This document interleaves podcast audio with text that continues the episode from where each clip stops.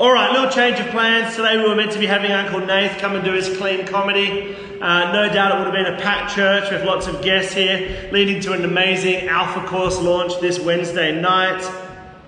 Instead, here we are watching online and we are continuing our series in Ephesians. It's our second last week, and today is on being a people who have good news to share, and then next week on encouragement as Paul signs off his letter to the Ephesians. Let's have a look at Ephesians 6 19 to 20. Ephesians 6 19 to 20. Paul writes, Pray also for me, that whenever I speak, words may be given me so that I will fearlessly make known the mystery of the gospel, for which I am an ambassador in chains. Pray that I may declare it fearlessly as I should. Ha! Well, I remember, you know, I kind of became a Christian towards the end of high school, and I became quite the fervent little evangelist. Uh, I'm not sure I personally explained the good news about Jesus to people very well, but I certainly invited a lot of people along to church and Bible studies and to camps. Uh, maybe I was a little bit more like Andrew in John 1 who finds his brother and brings him to meet Jesus. Uh, I remember I even had the privilege of speaking in year 12 at my school chapel service. Again, I'm not sure if my message won the whole school year over to Jesus, but the thing that drove me was the desire to share the good news about Jesus as I felt I should. And it really is good news. Uh, that is what Ephesians has been all about. Paul reminding them of the story of Jesus that is good news, that is then going to reshape every part of your story. And that's why Paul comes into land in his letter. He asks them to pray for him that he may fearlessly make known the mystery of the gospel.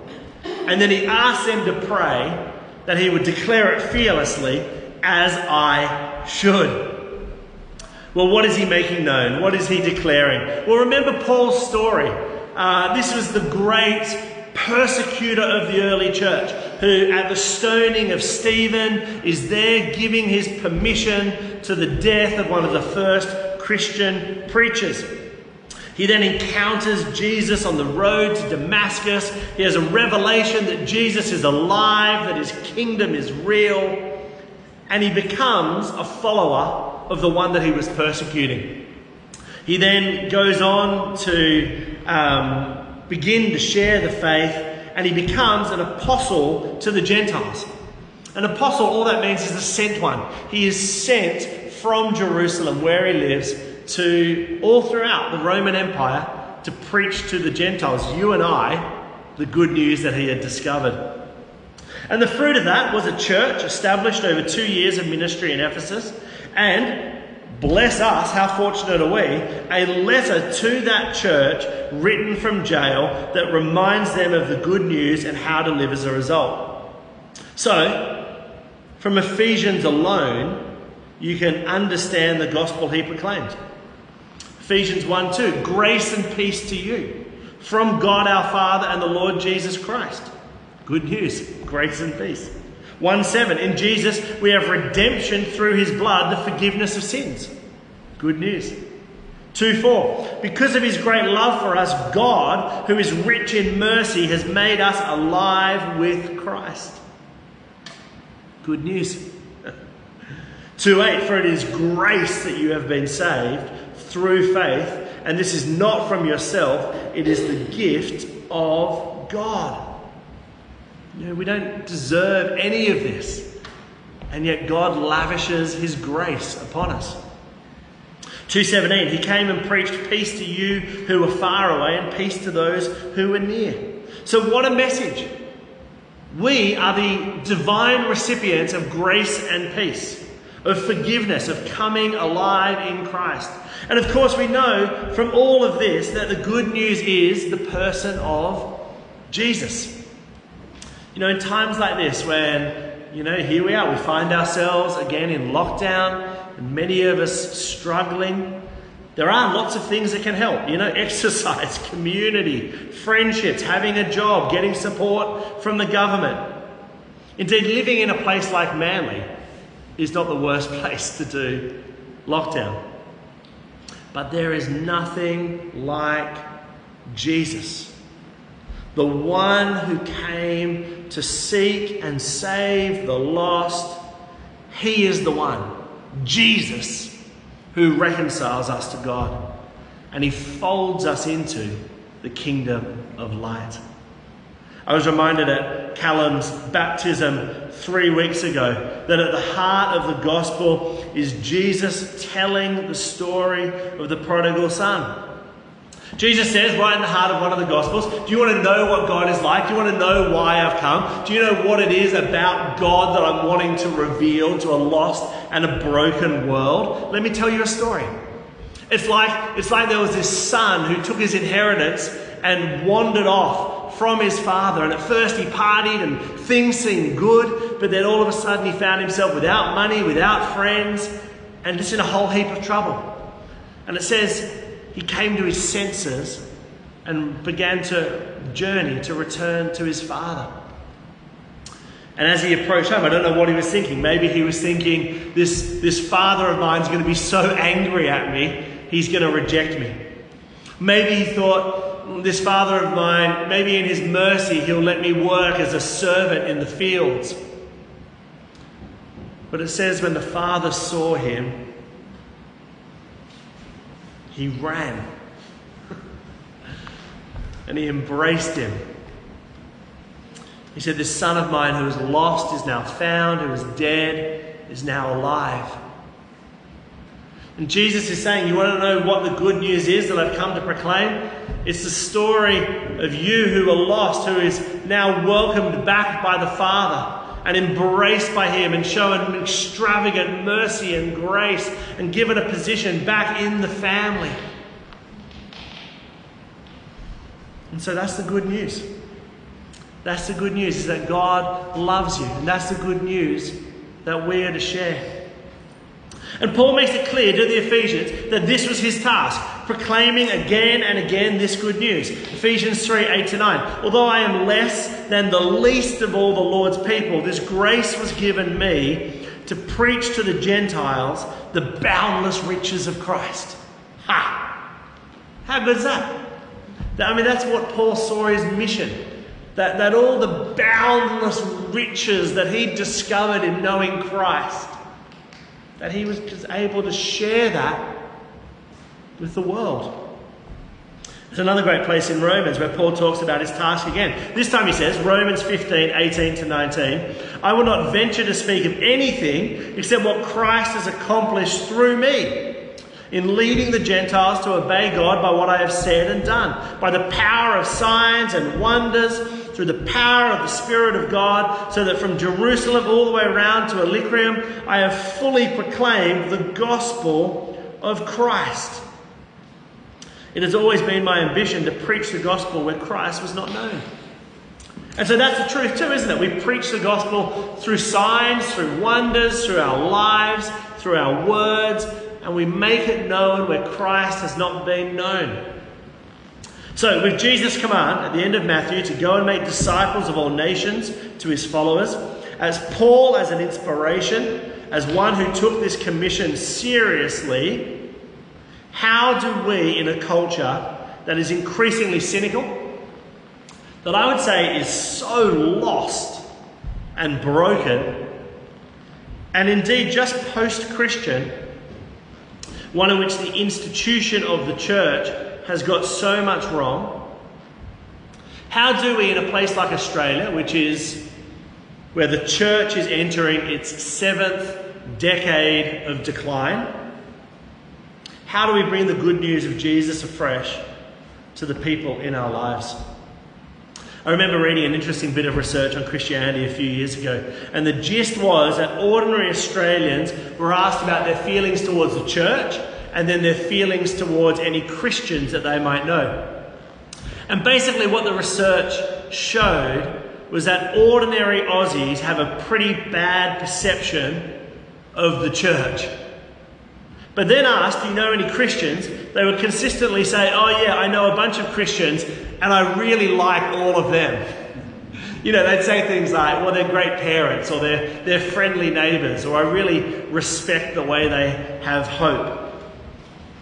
And to me, that speaks to the need for all of us to fearlessly be sharing the gospel. We can't leave it to the institution that has got so much wrong. We need the body of Christ mobilized, every single one of us taking the opportunities to preach the good news of Jesus Christ.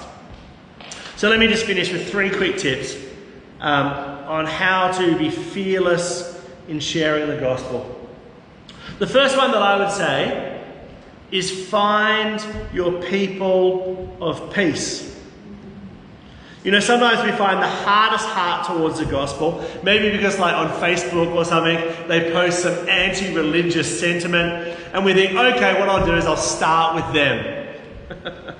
and then, lo and behold, we get discouraged. You know, we end up in endless debates that go nowhere, you know, or we feel attacked by someone who's made up their mind so strongly that they don't want to have anything to do with Christ. Instead, can I encourage you to find people of peace? Yeah. And I would define people of peace as those you know who you are friendly with, who are open to spiritual conversations and invitations, and who you sense are searching. You know, Charles Mackesy, the um, author of that book where he does the drawings. the horse, the fox, and the mole. and the mole. Thank you, Victoria. He talks the story about being in an Alpha Course group and, you know, discussion about Jesus going round and round in circles, and it was kind of going nowhere. And there was these antagonistic people who were debating theology and getting a bit heated. And then there was this one woman who was sitting there, and she hadn't said much. And the leader of the group asked her, What do you think about Jesus? And she just said, I've heard this Jesus hung around people like me. And if it helps, then that will be enough for me. You see, The harvest of those who are ready for the good news of a God who loves them is actually plentiful. But it's okay to be discerning and to share the good news with those who are ready to hear. And, we see that with Paul in the book of Acts. When he goes to Ephesus, where does he start? He starts in the synagogue. And he does spend some time there and he tries reason with them about the gospel. But it says in Acts 19 that they became obstinate, Acts 19 9, and they refused to believe and they publicly maligned the way. So, what does Paul do? Does he give up? does he go home? Does he keep arguing with them? Well, what we read is he then moves to the lecture hall of Tyrannus and he ends up having the most fruitful ministry there that leads to the church growing in Ephesus. There's this great bit in Acts 19 where it says that everyone in Ephesus and that region heard the good news of the gospel. they all heard it. Isn't that, isn't that, I love that. It's amazing. So Paul finds the people of peace. Secondly, has some good news to share. You know, I think sometimes we think we've got to have done a four year degree in theology in order to be qualified to share the good news. But, you know, we all have some good news to share. Even Paul, when he is writing to the churches he established or in his sermons in the book of Acts, he just sometimes just tells the story of how he became a Christian. And we all have our own story of how we came to faith and what a difference it has made. And my experience is that people actually love hearing those stories. You can't argue against your own experience of finding hope in Jesus. And then we all have little stories of faith just as we go along in life that we can share. You can talk about going to church. You can talk about your friends who encourage you because of their faith. And sometimes people will just pick up on that and they'll start asking you questions. And we all need to know something of the good news that we can then share with people. Yeah. You know, maybe it is the story of the prodigal son. Just learn that story. Isn't that amazing that at the heart of the gospel, Jesus says this is, this is, the, this is the story. This is what it's about. It's about a lovesick father who embraces his wayward and prodigal son. Now, maybe it's a story from the gospel of Jesus meeting someone. Maybe it's just a clear way to share about the cross and the forgiveness of sins.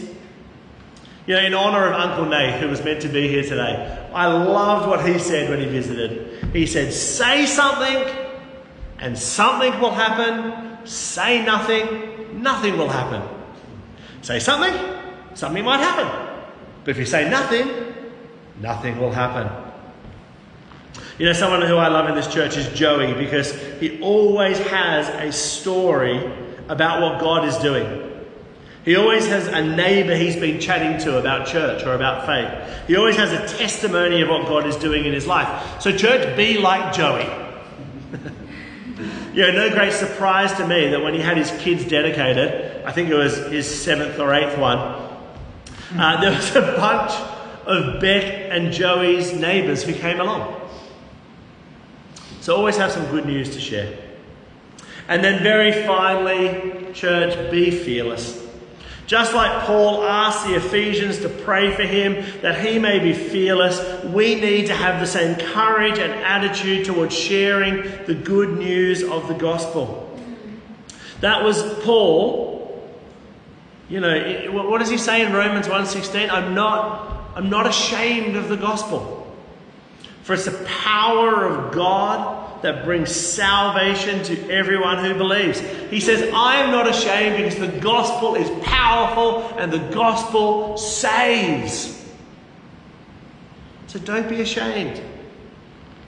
It really is. It, it really is good news. You know, if I'm honest, there have been heaps of opportunities where I could have shared the gospel or something of my faith and I haven't done it. And oh, I always regret it. And part of the reason I regret it is because in those opportunities where I have taken the time, when I have been fearless, when I have had some courage, well, I would say there is nothing more important, there is nothing more exciting than sharing the good news of Jesus, and I never regret it.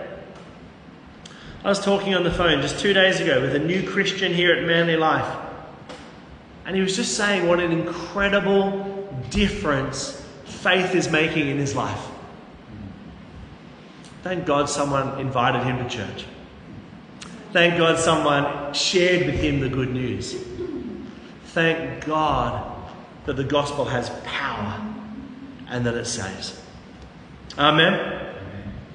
Amen. We'll go for it, Manly Life. Let's be part of many more stories like that. Maybe there's one person today as a bit of a challenge who you can share with something today. Just text them. Text them a link to this sermon. Text them a link to something you've read. Share something of your faith. Just one person today who you can encourage with the good news of the gospel. Amen. Amen.